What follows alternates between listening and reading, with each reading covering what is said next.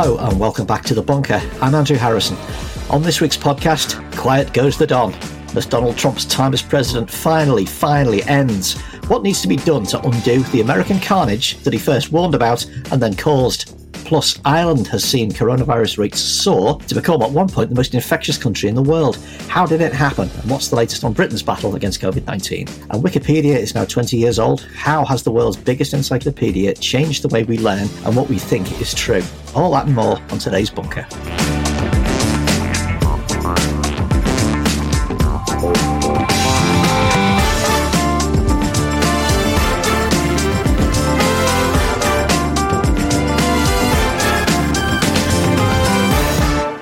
Welcome back to the weekly panel edition of The Bunker. It's a busy week for Bunker Daily as tomorrow we say off the 45th president with a special daily where Jude Rogers talks to Mary Trump, psychologist, presidential niece, and author of Too Much and Never Enough How My Family Created the World's Most Dangerous Man. They talk about what Mary's uncle is thinking right now and how his damaged psychology will affect America's future. Subscribe on your favourite app so you don't miss it. And if you're a Patreon subscriber, you will get it early, of course. First things first, though, let's meet today's panel. First up, hello and welcome to recovering New Labour spin doctor and Times radio host Ayesha Hazarika. Hello, Ayesha. Hello.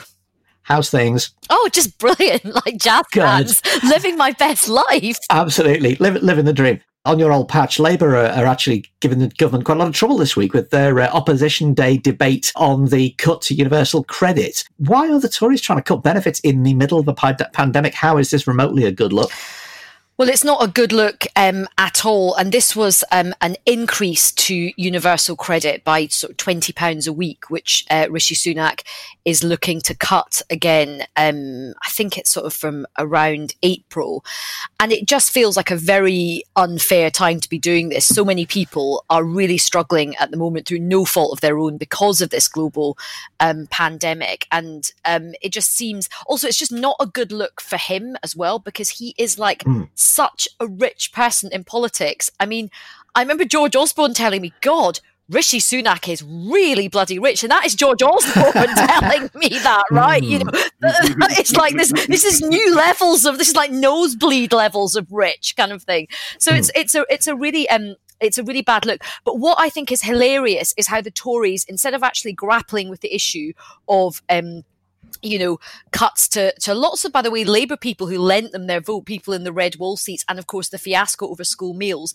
They're now yes. making themselves to be victims and saying Boris Johnson has put a note out saying, "Oh, um, we're going to abstain because nasty people are going to be horrible to Tory MPs, particularly women who who who sort of um, don't vote the right way." This is the same person who, when Paula Sherriff, when she was an MP, begged him in the House of Commons to sort of call off the dogs in terms of Brexit because female MPs were having a hard time, he kind of laughed in her face and said, bah humbug. This is a man who, you know, made all his comments about Muslim women and, and attacks on Muslim women went up and he's never mm. apologized. So it is quite extraordinary. And the other favourite, I had a Tory MP on my show this week saying, oh, Labour's just playing politics. What the hell do you expect Labour to be playing? Yeah. Footsie? Like, honestly, it is just ludicrous. Also on today's panel, comedian and broadcaster Ahir Shah. Welcome back to the bunker, Ahir. Hello, Andrew. How are you doing? It's. Uh, I don't know if you've still. Uh, I don't know if you've seen outside, but it's all still happening. It's all still happening. The world is still going on. So, did you spot the giant shellfish protest in uh, Westminster earlier today? In a strange, reverse, bizarro world echo of the Brexit Armada back in 2016. They've all been fined for protesting about the uh, the way the uh, the fishing industry has been dropped in it. Uh, I did not uh, personally see the shellfish protest uh, because I live about a mile away from Whitehall and I'm allergic to all shellfish. so I interpreted the entire thing as a sort of personal chemical attack. Mm. Uh, but uh, yeah, I, I, was aware that it was occurring. Yeah, I mean, we have to avoid saying "I told you so" on, on this and all, all, our related podcasts. But I mean, this is a class. This is literally "I told you so." The thing that you as an industry supported, and in fact, you were used as a totem to make Brexit happen, has come and bitten you. I mean, is there a way out for the government on this one, or are they going to just walk away from it and say it was nothing to do with us? No, well, I mean, obviously it was going to happen. It's not uh, like, you know, it's not, I can't believe leopards would eat my face in this situation. It's more, I can't believe piranhas would eat my face. But yes, the piranhas have eaten your face. uh, and that was sort of inevitable. So, you know, that's, uh, and the way that they're going to get away with it is that eventually people will just stop caring. Uh, like in the same way that I have friends who are performers who've uh, had work in the EU cancelled um, very recently on account of you know all of these barriers that weren't barriers apparently. And it's just like with the fishing, people aren't going to care because there's like six of us and six fishermen. the particularly irksome thing about this was Mogg's response that the fish are happy now because they're British. And it's like, well, nobody, you know, nobody expects you to take this remotely seriously, but it's the turning of a serious thing into a silly little joke with nationalist fish in the little Union Jack waistcoats that truly grates, isn't it? Yeah, I mean, like uh, at least in this one, he can find himself to fish and not being uh, extraordinarily glib about human lives. So I suppose at least that's a step up. Can, can I just can I just interject this point? The thing that I loved about that was he he he did this like crap joke, and I hear it was like he had just it was like he just was like headlining at the comedy store and he was waiting for these waves of applause, and everyone just looked really uncomfortable. And then Lindsay Hoyle just basically told him to shut up. It was like he was like expecting this adulation and he got Lindsay Hoyle. yeah, the shepherd's crook. On a momentous week for American politics, we're delighted to be joined by UCL Global Politics professor, creator of the Power Corrupts podcast, and our unofficial US news desk correspondent, Brian Klaas. Welcome back to the bunker, Brian. Thanks for having me. Uh, we've got lots of Trump later, but on a Power Corrupts front, what is Alexei Navalny playing at? He's gone back to Russia five months after nearly being killed in a Novichok attack. He was immediately arrested. What is he trying to achieve here? It seems a little unwise. Yeah, I mean, this is this delicate dance between dictator and opposition leader trying to overthrow the dictator. And what Navalny is trying to do is become a martyr, and Putin is all too happy to oblige. And this is the sort of the, the difficulty of the various incentives that they face. Right? I, I did an episode of Power Corrupts called "How to Be a Dictator," in which I interviewed uh, Garry Kasparov, mm-hmm. and he's basically saying, you know, look, Putin governs through fear. What he's doing with Navalny is trying to make an example of him so that everybody else in the country who's thinking, you know, I would like to stand up to Putin too, thinks, well, I'm going to get Novichok in my underwear if I do that, and I'm going to be banned from the country. And if I end up coming home, I'm going to end up getting arrested. So this sort of the kangaroo court around Navalny is is only to convey to people in the future that there are consequences to standing up to Putin. And Navalny is extraordinarily brave. I mean, his life expectancy I would not expect to be very long, and there's been plenty of Russian opposition leaders who have stood up to Putin who have not lived to tell the tale. If Navalny uh, survives for you know five years into the future, I would I would be surprised. But it's uh, it's a very dangerous job that he's he's taken on, and I think he will be uh, eventually made a martyr. I was genuinely shocked that they were able to fit his balls into a single aisle plane. yeah. Impressive. Both the US and, and, the EU have condemned the arrest, but they haven't threatened any, any consequences. How, how, near the top of Joe Biden's pile is this going to be, do you think? You know, I think it gives Biden like an easy opportunity to break with Trump. And part of what Biden's going to want to do on day one is to say, America is back, right? That we, we care about values that the United States has actually uh, said we care about for a very long time, but have been completely absent from U.S. foreign policy for the last four years. So, you know, this would be a great opportunity for him to say, now there's a US president who's actually going to speak out against Vladimir Putin rather than praising him at every single turn. I mean, I, it's it's amazing we've gotten to the end of the Trump presidency and Trump had much harsher words much more often for Meryl Streep who criticized him at various times and he tweeted angrily about than he has for Vladimir Putin, who you know murders dissidents and tries to attack American democracy. It's just the most absurd situation. So Biden will try to, I think, draw a line in the sand, and and Navalny offer, offers a very very good opportunity for him to do exactly that.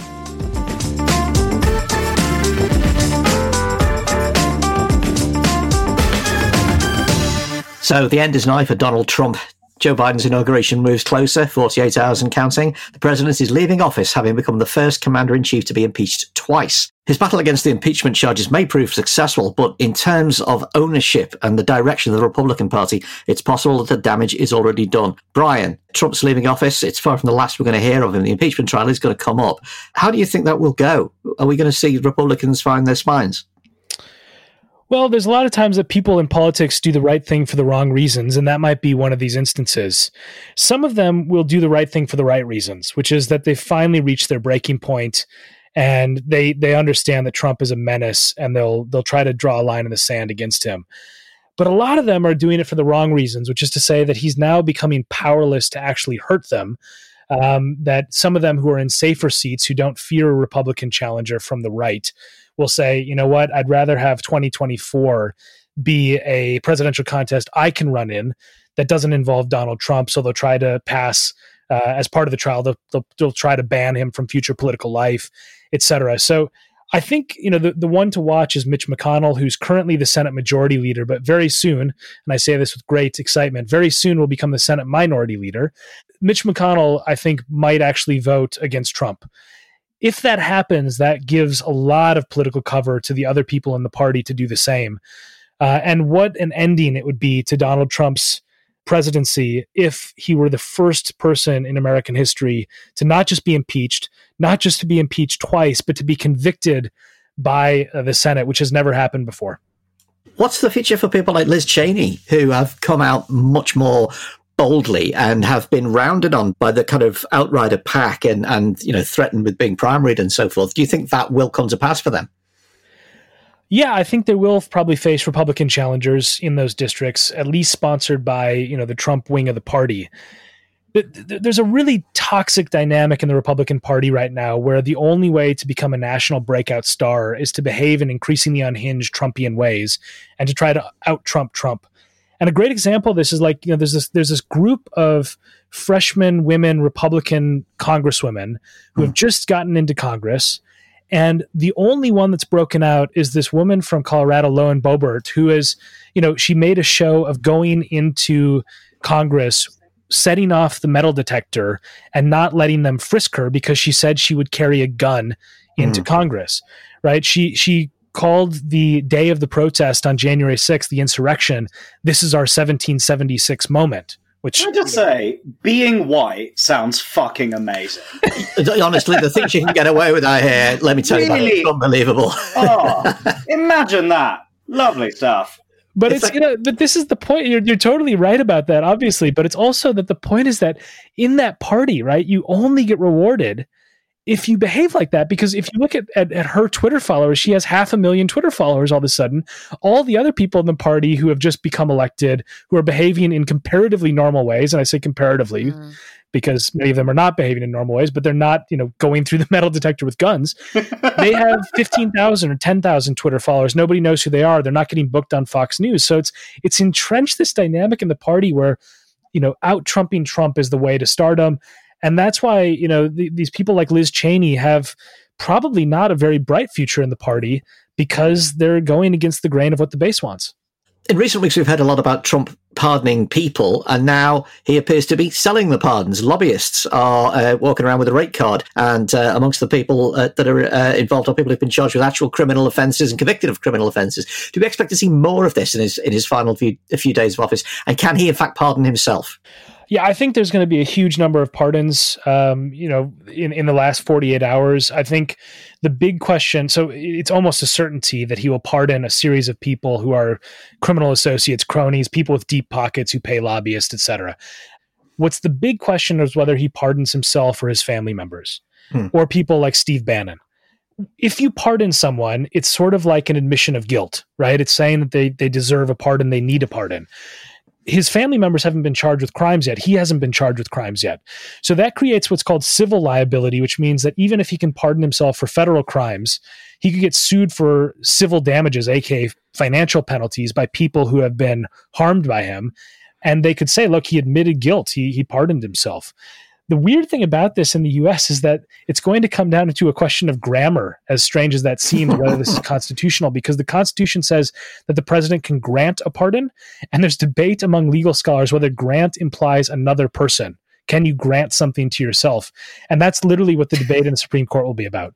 It's so that's the new it depends what the meaning of is is. Exactly. what have the events of the past two weeks done to the Republican Party? Because it does look like the party has changed perceptibly since the invasion of the Capitol. Donald Trump Jr. declared it Donald Trump's Republican Party. Is that now true? Yeah, I mean, there's basically two parties now. There's the elite party and there's the base. And the elite party wants to divorce themselves from Donald Trump as quickly as possible. The base, the base still loves Donald Trump, and that that tension is going to be on display for the next four years, I think, as they sort of grapple with what it means to be a Republican. Donald Trump is facing some differences personally, though, that are very significant, which is that he is he's an international pariah, and he's also a pariah with the U.S. corporate community, which is very different. So his ability to make money, which is something he needs, right? He's he's got a lot of debt, like five hundred million to a billion dollars of debt coming due soon. Uh, that's going to be a lot harder to cash in on if you have a situation in which you know the corporate America views him as a reputational risk. They don't want to do business. I mean, New York City, it's amazing to know this, but Donald Trump actually had contracts with New York City in which he operated a carousel. I had no idea about this, but now they have severed the carousel contract. It just shows that what goes around. Absolutely right. What goes around comes around. well, it's just the, the, basic idea is that it's not just the carousels, right? The Professional Golf Association says they're not holding events at Trump's courses if he can't get money from corporate America, where is he going to get money? Well, some people in his base, maybe they might stay at his hotels, etc. But the other thing I'm worried about is the authoritarian regimes that he's basically been uh, championing for four years in the White House. He's going to try to cash in in Saudi Arabia, in Dubai, in Russia, maybe even. So that, that's a security risk for the U.S. going forward. I think. Brian, before I move on to, to H and A, I want to ask you something. Uh, uh, the two, something that stood out enormously was the, the contradictory reaction from the base, who were simultaneously saying the invasion of the Capitol was was fake. It was Antifa. It was a false flag. It's a bunch of people. It's the extreme left who invaded the Capitol to make Trump look Trump look bad. And simultaneously, it's 1776 and we've got to take our country back, and it's legitimate at the same time, and often from the same people. What does this tell us about the, the, the mental state of the base at the moment? Okay, so a significant chunk of Trump's base are conspiracy theorists. And I apologize for double plugging Power Corrupts, but there's an episode where I deal with conspiracy theorists. And I interview this guy named Chris French, who's an expert on the psychology of this. It's a great, it's a great episode. What do you say? It's a great episode. Oh, I've thank you. The whole podcast. I, I hardly recommend. Stop listening to this and listen to that. so what what he says, what he says on the episode that they've done studies on, is that people who are conspiracy theorists hold completely contradictory views with no problem. So if you ask people what happened to Princess Diana, and somebody says, you know, you say, "Do you think that the government killed her?" Well, no, and because we all know it was Prince Philip. I mean, like, come on. Yeah, uh, I was like, have you asked this question to any old brown women? Because the answer will always be the same. okay, so so assuming that you ask whether the government's killed her, right? The people who say that they think she has been killed by the government will also say that they think she's still alive. Ah. So this, it, you actually study them and have totally contradictory views. That's why in the Trump base, you can have people say, "Oh, this was a fake protest. It was infiltrated by Antifa," and also, you know, we we should celebrate this. We we took our country back. So Ayesha, he's an international pariah now. He can't even get into Scotland. Uh, she's been banned.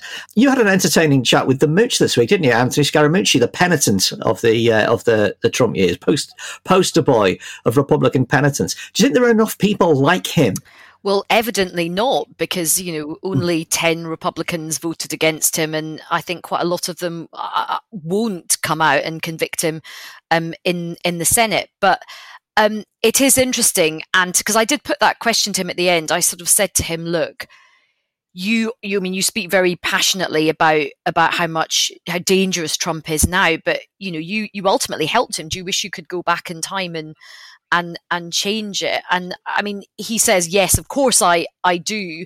But he said that nobody quite imagined it could ever turn out like this. And I know my, um, Brian will say, hang on a minute, some of us did, but I think the people who knew Trump and were close to him, like I also interviewed this woman who had worked with Trump as an executive for 18 years. And she said what was fascinating is how his mentality and his kind of mindset and character changed during that time. At the beginning of her time working for him, she said, you know, he could take advice from people. Um, you know, he was quite sort of jovial. He could definitely have you know a different point of view but things really changed as he sort of got older and then his entire mindset changed and he does morph into sort of the kind of succession um, character. So it is fascinating to speak to people like Anthony Scaramucci and, of course, anyone else involved from the Lincoln Project, um, who are all mm. these Republicans. We've spoken to Steve Schmidt before um, on this podcast. But what's interesting, there's a lot of people quite angry with those people, those Republicans who are, have now turned against Trump, but they're saying, well, hang on a minute, you kind of aided and abetted him in the beginning. Do you think the chaos of the last four years have changed what Republican voters want from politics, let alone the Republican Party? I mean, Brian is just describing how uh, the, the people who get attention within the new Republican establishment are the kind of they're effectively the shock jocks of politics. They're the, the, the merchants of spectacle and entertainment. Is this what you know, do we have to accept the fact that a lot of voters want that now? They want their politics to be hideous entertainment this is the really difficult question that not just America faces, but we face this here as well um, as as we debate on a regular uh, basis. You know, do you want a return to sort of sober, grown up, boring, snoozy, sleepy Joe sort of politics, or do you want this kind of high octane, high adrenaline infotainment? That we have seen, you know, over the last um, four or five years. And I think the the difficulty that I think the Biden administration will will, will face, and, and I spoke to somebody who I think is a he's been close to him. He was a former advisor, and I think he's going to get a, a big job. He said this is the one of the big challenges that the Biden administration will face because when you have been kind of, you know, we're high on the sugar rush of dramatic news. You know, the one thing that Trump did do brilliantly, he was the world's best news producer you know mm. he just created he he made news explode into this kind of you know never ending um sort of you know reality horror show and once people are used to that sort of sugar high it is going to be hard for them to to to go back but one other point i just want to make from the anthony scaramucci interview he did this quote where he said um Trump is at worst a Russian agent and at best a, a useful idiot. And I think he was a useful idiot, but he wasn't just a useful idiot. And Brian will, will probably have strong views on this as well. He wasn't just a useful idiot to Putin. He's a useful idiot to every populist, despot, dictator, dodgy leader around the world because they can now say, well, hang on a minute. The leader of the free yeah. world can be proven to be such an unhinged, dangerous maniac who will kind of deny an election, incite a blood-stained insurrection don't come and criticize us. How dare you criticize us? And, you know, we're in a situation where there's obviously been a big um, election in, in Africa where the, um, the, the, the loser is fearing for his life now. In America, we have a situation. Yeah, Uganda. Yeah, in Uganda, yeah. we have a situation in America which is meant to be the one of you know the leading beacons of democracy. The winner is fearing for his life. Well, this is it. I mean, people, people talk about what's the legacy. What will Trump's legacy be? And we can see it now. The capital is locked down and looks like a looks like a, a military occupation, and has to be because the elected president fears for his life from a large chunk of the population. Yeah, that's you know, there's your legacy. And, and, and just quick before we move on, do you know who I'm? What I'm so worried about is, I mean, you know, it's like a green zone though there now, but this is not. This danger is not going to go away. The person who I'm so worried about is Kamala Harris because she mm. will be the absolute like living anathema to all of these like racist, you know, angry people. She's a woman, she's minority, she's outspoken, she's on the left. And I really fear for her. I fear that she and her family are going to have a target on their back now, probably for the rest of their lives. I mean, it's, it's sickening to say that, but that is Trump's legacy. Yeah. Uh, here, I was going to go with a, like a hilarious line about how it's the comedians we really have to feel sorry for all that material got, but of course it's not really very funny. Does, just did sort of comedies need to make Trump into this cartoon kind of inure people against him, do you think? I mean, it, it is literally two weeks ago I was talking about, well, we're in the comic final phase of Trumpism because there's nothing comic at all about it. Yeah, I, I, mean, I don't know how much comedy has an impact one way or another, given that we all remember how tremendously successful Charlie Chaplin was at destroying fascism forever. yes. Uh, so it's uh, it's all like that, and you know, I guess people need someone or something to blame. Uh, and while I think that Jimmy Fallon was probably wrong to ruffle the guy's hair, and in this country we talk about um, putting Boris Johnson on Have I Got News for You a couple of times or whatever and everything. But it does also seem a bit of a way of um, taking responsibility away from the tens of millions of people who then vote for this thing. And it's like you're not you're not supposed to actually vote for the fucker.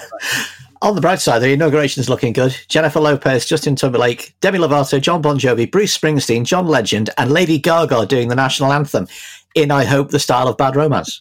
That's great stuff. Good tally. It's a uh, sharp contrast between the last one, which was like two country acts, and that was it, wasn't it? Yeah, and everyone else sort of sued them to stop them using their songs, didn't they? Uh, so yeah, at least uh, the the Democrats have the best tunes, I guess. Brian, before we move on, I said at the top of the show we'd talk about what's at the top of Joe Biden's agenda, and uh, you know he's going to have a, a, host of executive orders to undo some of the damage that Trump's caused. But of course, we've just spent a large chunk of it talking about Trump because that's what Trump wants. What what do you think we should expect from the first few days of of Biden in office? Well, there's going to be a huge number of executive orders signed immediately at uh, as soon as he's sworn in on Wednesday.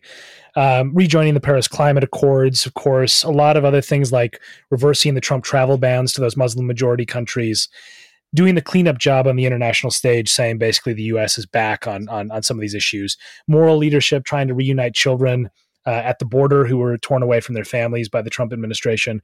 But the main thing that's going to be the focus is is COVID. I mean, he's going to try to do this 100 million vaccinations in in 100 days, um, which you know it sounds like a lot, but it's less than a third of the U.S. population. Um, and on top of that, there's going to be a COVID relief plan uh, that he'll try to pass with some substantial uh, economic, you know, support for ordinary people and also businesses as a result of COVID. So I, I expect that will define most of the early days the of the Biden presidency. Can I just ask something off the back of that? Because I'm a bit confused about the executive order stuff. Obviously, from a British perspective, not really having that amount of power vested in an individual. So is, is it literally like Joe Biden can just write on a bit of paper and be like, this is the law now?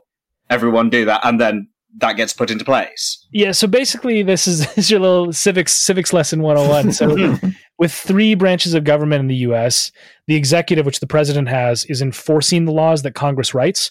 So mm-hmm. anytime there's a law that involves enforcement sort of uh, leeway or discrepancies where the where the president has some sort of you know ability to sort of decide what parts of it are enforced and how they're enforced executive orders are theoretically supposed to allow them to change how the law is implemented and so that allows a lot of things like, you know, the Paris Climate Change Accords, you know, something where, where the US president has a lot of latitude over foreign policy. So with an executive order, they can do it without an act of Congress. They can't spend money. So he can't like like Trump couldn't build a wall with an executive order, but he could do things around the edges on immigration reform, which is why the child separation policy was part of implementing existing immigration law. So does that make sense? Yeah.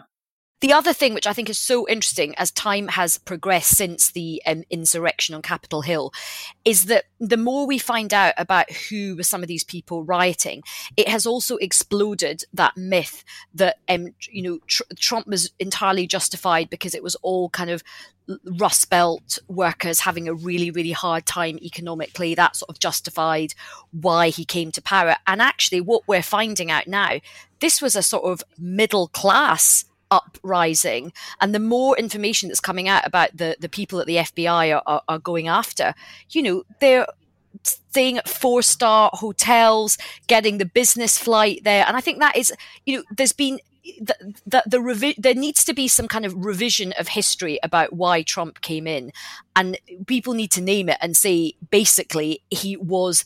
It was a cry to a racist base. Um, mm. And I think a lot of commentators, particularly here, have just clung to that sort of economic flyover country, all that sort of stuff. But actually, a lot of that is bollocks. Well, uh, the economic anxiety thing has always been bullshit because also, like, most poor whites aren't fascists. And it seems like a tremendous sort of. Uh, cop out uh, in in so many ways to say that oh that's that's what this is.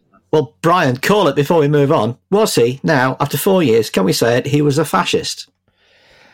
Uh, the thing is, I, I am really uncomfortable with using that term because I'm a I, I study authoritarian. Then I'll do it instead. He's a fucking fascist. I think I think for most people they use that term. There's when you're when you literally like have your professional career around these sort of strains of authoritarianism.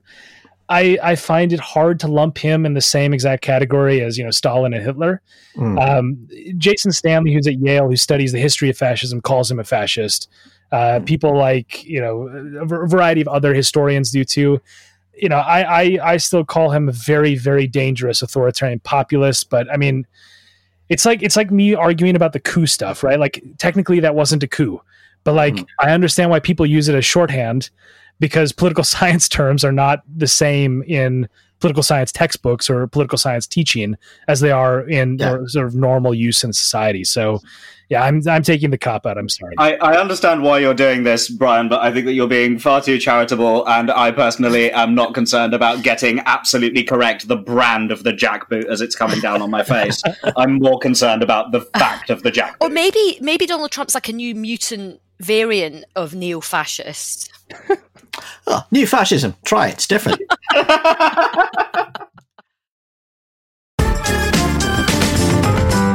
On top of new strains of coronavirus and travel corridor bans, one of the most disturbing stories of the past week was that Ireland, previously a strong performer in terms of fighting COVID, has suffered a sudden spike in the disease. As The Economist put it, the country, once a COVID success story, is now contending with one of the worst officially recorded infection rates in the world. How did this happen? We spoke to The Guardian's Ireland correspondent Rory Carroll to find out. Hi, this is Rory Carroll. I'm the Guardian's Ireland correspondent based in Dublin. The current situation in Ireland is extremely grim. We're still among the highest rates in the world for infection. Hospitals are under huge pressure. More than 2,000 COVID linked patients are in hospitals, and we're approaching around 200 intensive care patients. And this is far above the, the rates from, from the peak uh, from spring of last year. The situation got so bad in Ireland in a it was basically a form of national whiplash because Ireland had a quite a, a severe lockdown, um, which ended just at the beginning of December. When we came out of that lockdown, Ireland had actually the lowest uh, COVID infection rates per capita in the European Union. And so the government then decided to open things up. Families, uh, three households were allowed to meet.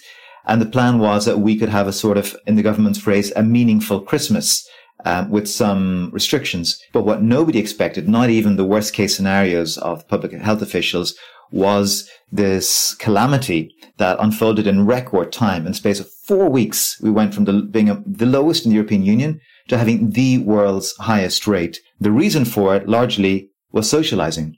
Uh, the Irish are a very convivial race and it was Christmas and we love Christmas. In addition to that, by late December, the UK variant, which is so much more transmissible, uh, was becoming much more common in Ireland. And that wasn't the cause for why things exploded here, but certainly it's the reason why it's going to be so difficult now to get those numbers back down again. It's still difficult to read the political impact of this. I mean, clearly the government is now defensive over the fact that they uh, decided to open up the economy and loosen restrictions in early December. And the government has acknowledged that they've, and they said they, they got that wrong. And so I think the government will pay a political price down the line because up until this disaster, uh, the feeling was that the this government and its predecessor had had a relatively good COVID in that they'd managed to keep rates relatively low. Yet there's also a sense that it was society at large was was culpable um, because had people kind of respected the, the regulations, even under the relaxed regime over Christmas, we would not be seeing the disaster that we have now. Um, so I still think it's a bit early days to see exactly how much damage has been inflicted on the government, but um, it's pretty clear that the reputation has taken a battering, and we just need to see how that plays out. Ayesha, in six weeks, Ireland went from having the lowest COVID infection rate in the EU to having the highest infection rate in the world at one point. And Dr. Mike Ryan, who's the executive director of the World Health Organization and Irish himself, puts it down to increased social mixing and reduction of physical distancing. Is it a cautionary tale for Britain, do you think? Yes, well, it's a, it's a cautionary tale for you know anywhere on on the planet because this is a virus which loves a, a crowd and you know you, you just can't get get away from from that that, that and that is an incontrovertible fact. And it was actually really interesting um, hearing that report and also just how quickly you know the the the virus took off. But then we've seen that ourselves here you know when when things were eased up we just saw the cases sort of shoot up again. So yeah it's a, it's a cautionary tale for for everyone everywhere I hear we keep hearing that lockdown fatigue is stopping people from taking it as keenly or seriously, observing it as keenly as, as they did in April. Do, do you think that's true, or do you think uh, people are looking around for excuses to uh, get the government off the hook for its own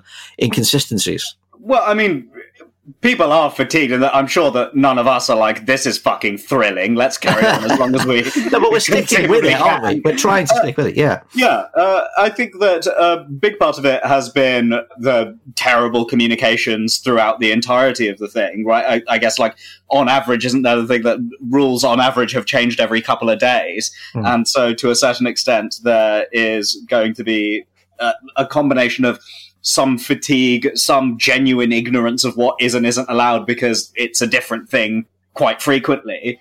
Uh, but I feel, feel like for the most part, people are still doing their bit or doing as much as they can, particularly now that we know I'm, I'm perfectly content to stay holed up in my little box until someone is kind enough to jab something in my arm. Mm-hmm. And possibly even a vaccine.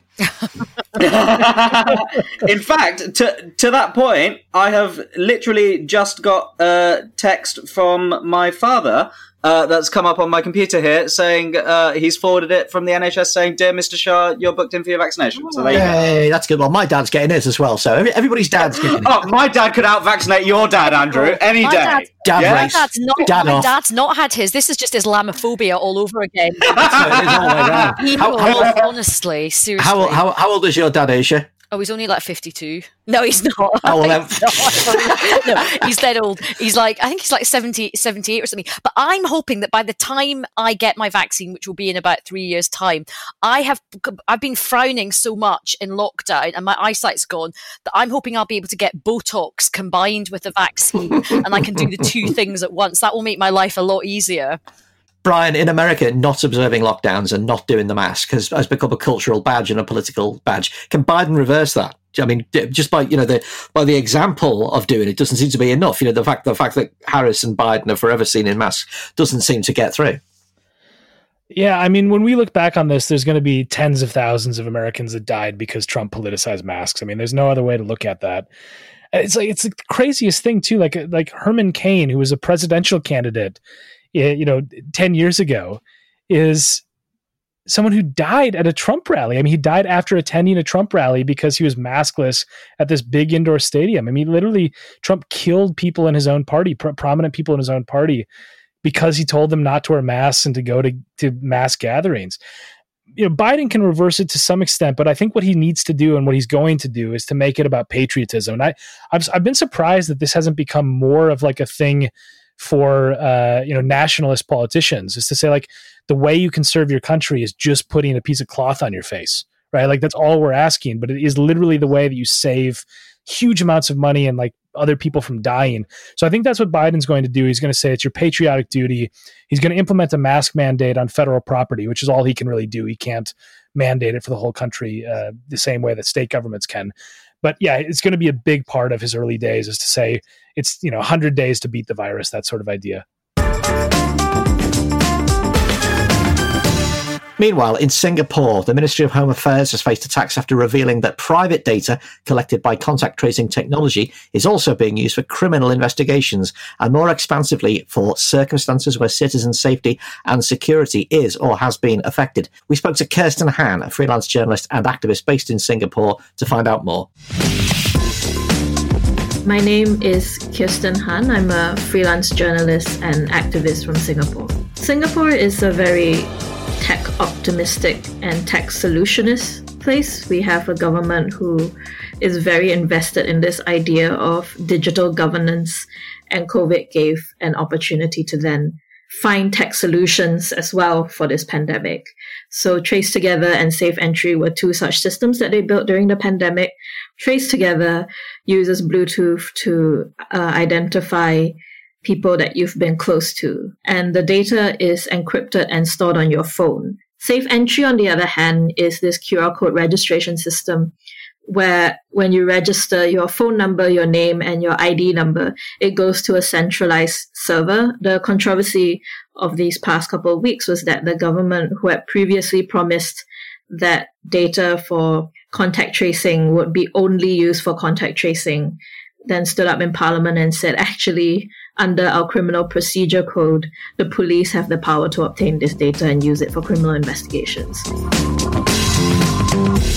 So, security as well as public law and order has been used for a long time as justification to override not just individual privacy, but civil liberties as a whole, because they say, you know, to allow the police to have the power and the and the ability to do their jobs as best they can, then for example, they need access to contact tracing data, but also things like not granting immediate access to legal counsel when people are being interrogated. So there's a lot of issues in Singapore that are kind of justified on public security grounds that for public safety, we have to do this. You know, at the most extreme end, we even have laws that allow detentions without trial on the grounds of public order and national security.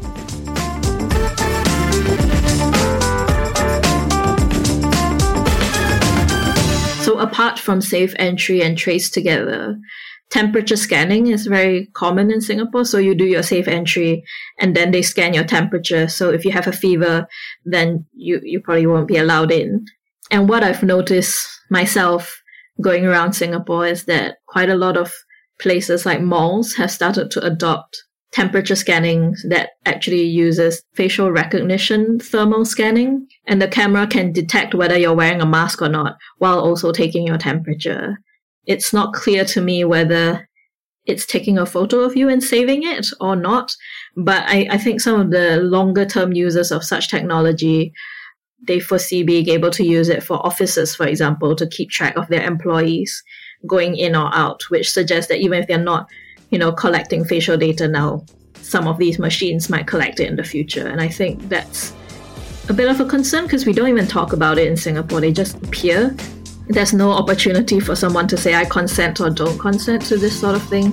It, it's just suddenly there. And then you use it. And I, I'm a little concerned that it normalizes this sort of surveillance even more.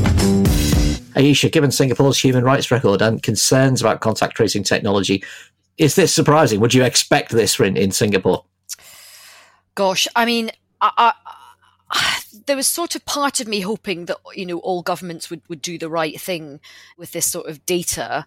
Um, so I was hoping that this wouldn't happen, but I was kind of expecting it to. And I do think this will hinder the, the rollout of, of, of contact tracing tech elsewhere. I mean, we had the Foreign Secretary on, on Times Radio this weekend, um, sort of saying possibly they might look at GPS tracking. Um, you know, they might be considering, you know, facial recognition and, and all of this. And I think there w- there will be a genuine you know there'll be genuine concerns um, about that because let's be honest look who our home secretary is right? Um, so yeah i think that is i think that is a genuine concern. Do you trust the government with all this really really precious important and potentially dangerous data about us Brian, Singapore's uh, has aspirations to be a quote smart nation using technology across it, its government functions. That's one of those insidious phrases. It's smart nation. Uh, is this code for bigger and more invasive government? Yeah, I mean this is the this is the sort of tension here is that as you get more technology to solve problems, you also can abuse the technology and Singapore is a great example. And Singapore, you know, by the way, is a relatively benign form of authoritarianism compared to most dictatorships, right? Where where you have much much worse intent. So, you know, this is something where we're we're just seeing, I think, the tip of the iceberg, where Singapore is getting lots of attention, but other authoritarian governments are going to abuse it much in much worse ways to track dissidents and things like that, not just to find criminals. You know, I I have no technological know-how whatsoever on these questions because I'm a political scientist, but I've always wondered why why they didn't just say, look, we're setting up a separate data center for for test and trace it's going to have computers that are set up to nothing else. The servers will be completely uh, separated from everything else. And as soon as the parliament says COVID is over, we are literally going to blow them up on TV. It would be a great opportunity for everyone to enjoy it. You could have an entertainment, you know, sort of. Uh, are you moment. basing your COVID strategy on the end of the Dark Knight? Or V for Vendetta either. That is literally what happens at the end of the Dark you should basic no, but that's but that would actually work, right? It would actually yeah. work because you'd say to people like, "Look, we're asking for like 12 months of data to make sure that you don't die, and to show you that we're serious about being trusted with this, we'll have a we'll have a self destruct timer on the data server, and Morgan Freeman will blow it up. Exactly, yeah. it would be perfect blowing stuff up does play quite well with the more traditional conservative base. So yeah, I can see that. I'm telling you, it would sell very well in America. Finally, Wikipedia is now 20 years old, or at least that's what it says in its Wikipedia page, which you should probably check. Citation needed. The online encyclopedia was launched in January 2001 and now has more than 55 million articles in 309 languages, which are consulted over 15 billion times a month. And famously, it's non-profit, unlike Facebook and Google. Brian, many academics often tell their students not to use Wikipedia because you know of you know fact pollution and so forth. Anybody can edit the pages. Is it a questionable tool? Should we should we not base our society so much on well, go and check the wiki? You know, I, I, I have to say this. I'll admit it. Uh, as a professor, I use Wikipedia all the time, um, but I use it as like a gateway, right? So you sort of like find out the basics about something and then you check it. And if somebody ever cites Wikipedia in an essay, they're in trouble, right? It's not it's not an acceptable source. But it's a good way to sort of like figure out the basics about stuff. What I've what I've always wanted to to, to test myself is now that I have a Wikipedia page, I want to know if I can use it in various life circumstances. Like if somebody tests whether I am who I say I am, or this actually happened recently. Somebody asked me if I was 18. I have no idea why. I'm in my mid 30s. but when I was trying to buy a single bottle of beer, I was stopped at the supermarket and I wanted to see if I could show them my Wikipedia page, which shows my age and has my photo as proof of identity. And of course, Denise at the local supermarket did not accept. So I was upset about that. But and did you not say to her, "But I'm Brian Paul Klaas, an American political theorist"? well, I love, I loved what I loved particularly was the idea that I had gone to such trouble to fake a Wikipedia page in order to get a single bottle of beer. Yeah, tell you what, you wouldn't have these sorts of problems in Golden Valley, Minnesota. I'll tell you that much. Yeah, I, I, I, I, like the idea of Wikipedia pages fake ID, but I think you're focusing on the wrong thing, Brian. Which is, I miss the times when people would ask me, "Are you old enough to buy that?" A very, very, very long time Yeah, ago. well, I, well, I take you back to my point of the Botox and the combined vaccine. there, there you go. The last time I was, I was asked for uh, my age when buying something, I think it was a, a horn of mead um, with straw in it. Um, Wikipedia, though, I mean, the editing wars and the kind of the the, the levels of fact and, and, and veracity and, and, and so on. This is clearly going to be the way that culture and records are, are put together in the future for a very long time. Uh, you know, it could possibly be, it could settle down as, you know, collaborative media and collaborative history could actually be the way we do history for the next century. Should we be looking more carefully at who's allowed to edit or, you know, who, who watches the Watchmen and so forth? Yeah, I mean, I I, th- I think there is obviously um, more self correcting than we realize. So you know, people edit this stuff, they they play with it, but there's actually like a group that swoops in and fixes it quickly. And like I've I've I've looked, you know, this is uh, me showing that I'm I'm vain by looking at my own Wikipedia page, but like people edit the weirdest stuff. Like they edit the formatting of of various aspects. Like it says that I have you know had an op-ed in the New York Times and like somebody will go in on their free time and make sure that the the is capitalized in the New York Times and that level of detail for someone as insignificant as myself is like okay I actually have some I have some faith that there are people who are really into getting this stuff right and normally you know wikipedia is right it's it's got real problems occasionally but especially during contentious events and real time you know events unfolding but like for the most part it's pretty accurate it's amazing Yeah, and I mean, they've even someone someone here called A Shah even uh, edited it to acknowledge the fact that you once wrote a published book called "I've Got a Big Stinky Butt and How I Live with My Stinky Butt." That's, um, There we go. Well, there's the wisdom of crowds in action there. I hear. Have you met crowds? Um, uh, ironically, there are numerous sort of off- offshoots and rival sites, including the bizarre Conservapedia, which is Wikipedia, but written from a conservative fundamentalist Christian uh, point of view, uh, hev- heavily slanted. Have you checked it out? I hear. Managed to, managed to check any of these parallel Wikipedias? that's my homepage, baby. All right. Uh, I'm, uh, I'm living it. It's not something I dip in and out of. It's my life. Stop the steal.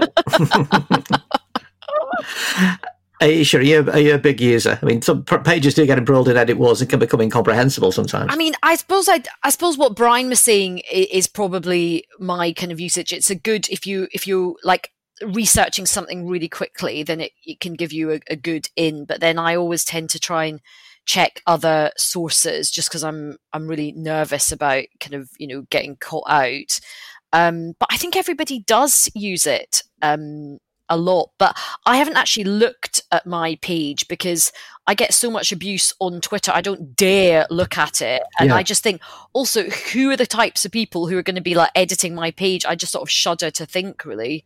Uh, I have been suckered uh, when I, I once asked Mick Hucknall about his line of uh, hot chili sauces, and he said, "You've been reading Wikipedia, haven't you?" so it, does happen. Uh, I, I did also see that somebody with a grudge against the village of Denshaw in Greater Manchester changed their Wikipedia page to call it the home of an obese population of sun-starved, sheep-hurling yokels with a brothel for a pub and a lingering tapeworm infection. Well, how can you be so I've been there on tour? I think. yeah, um, it, it is. You know, the, these these sort of events do th- throw themselves up, don't they? It's just like part of trolling has become, you know, sort of so central to to what people do in their political lives. There is actually a page for Wikipedia hoaxes on Wikipedia, including some that have stayed up for like over a decade. There was um, there was a page on synchronized football, a fake version of football supposedly popular in Norway, never existed. a medieval torture device called the Spanish Tickler which you can envisage, a non existent one man play set in Wales called To the Hills with the Angerat. And my favourite, uh, the Reich Corps of the Trombone, a fictitious Nazi organisation of trombonists created by Joseph Goebbels for propaganda purposes. now that one, I, I, I can thoroughly yeah, believe I it. I believe that last one. Just uh, uh, my my favourite Wikipedia story is that this is um, over a decade ago now. Uh, I remember my friend Alex telling me that he'd been at a party where he was just talking to someone, and it was like, oh, the other night I found myself, you know, up at like 2 a.m. and I was on the Wikipedia, but I got on this Wikipedia trawl and I ended up on uh, the page for it was like a particular kind of rolling stock of train or what have you. And I was just reading that and thinking, what the hell am I doing with my life? And the guy uh, opposite with him was like, I wrote that page. Well, I think the last word on this one should go to The Onion, of course, who, who had a story in 2006. Wikipedia, the online reader edited encyclopedia, honored the 750th anniversary of American independence this year with a special featured section. At 750 years old, the US is by far the world's oldest surviving democracy, said founder Jimmy Wales. According to our database, that's 212 years older than the Eiffel Tower, 347 years older than the earliest known woolly mammoth fossil, and a full 493 years older than the microwave oven. Don't you mean microwave? So that's the end of the podcast, which means it's time to ask our panel for their escape routes from politics, the films, books, TV shows, music, or whatever that's providing them with sweet respite. Ayesha, what is div- diverting your mind away from politics at the minute? Well, having just uh, watched Bridgerton, which I, am afraid to say I absolutely loved, it was it's basically like the TV version of HRT for women of about my age and, and, sort of disposition. I'm now watching The Great on Channel Four, um, which is loosely about sort of uh, Catherine the Great, and I have to say I'm enjoying it tremendously. Mm. What's the appeal? What's so centrally wonderful about it? Oh, we just love a costume drama, don't we? We're so predictable. just predictable. How about you? I hear there's a new series of Grand Designs, Andrew. Oh right, okay. There's a, there's a new series of Grand Designs. Uh, two episodes out thus far, uh, both of which I cannot recommend highly enough.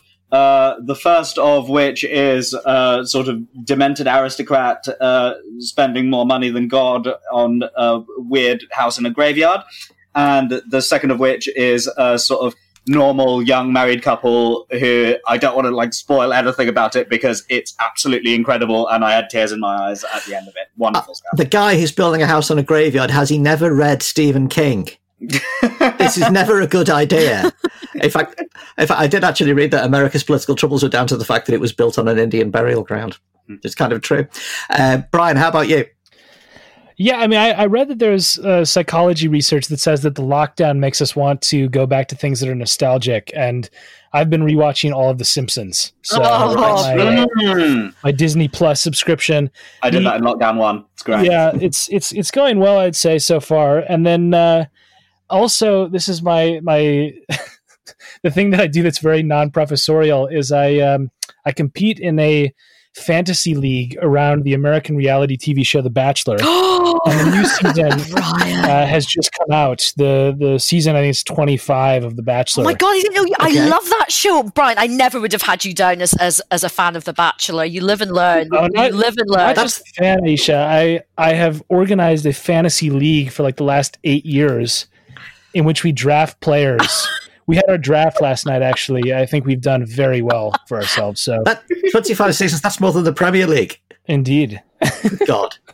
Well, I've also been uh, immersing myself in nostalgia with WandaVision on Disney Plus because being a big nerd, WandaVision, in which the Scarlet Witch and her robot husband, the Vision, find themselves in, trapped in 1950s television. One episode is like uh, I Dream of Jeannie, another is uh, like Green Acres, and it's a brilliantly clever past. A, it's a pastiche of old television and classical sitcoms and that sort of uh, you know very cozy world of the 1950s. And also, it has a Truman Show layer to it because you're never sure what's real. And the backstory of all the Avengers stuff is seeping into it episode by episode. I think it's brilliantly done. Who knew that Paul Bettany was such a good comic actor?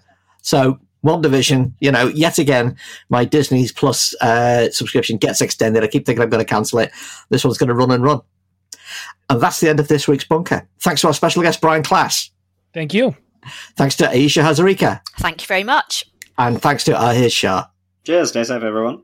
We'll be back tomorrow with another Bunker Daily with Mary Trump and the full length show this time next week. Don't forget to subscribe so you don't miss out on any new episodes. You can also back the bunker on the crowdfunding platform Patreon. Just see it on Twitter or Facebook or search Patreon Bunker Podcast. And backers get an honorary salute on the show. And here are some now.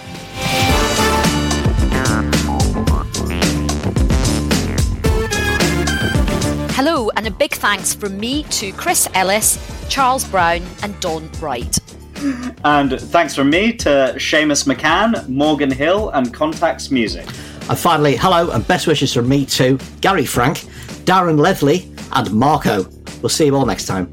The Bunker was produced and presented by Andrew Harrison with Ahir Shah, Ayesha Hazarika, and Brian Klaas.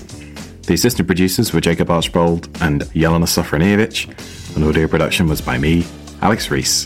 Theme tune by Kenny Dickinson. The Bunker is a Podmasters production.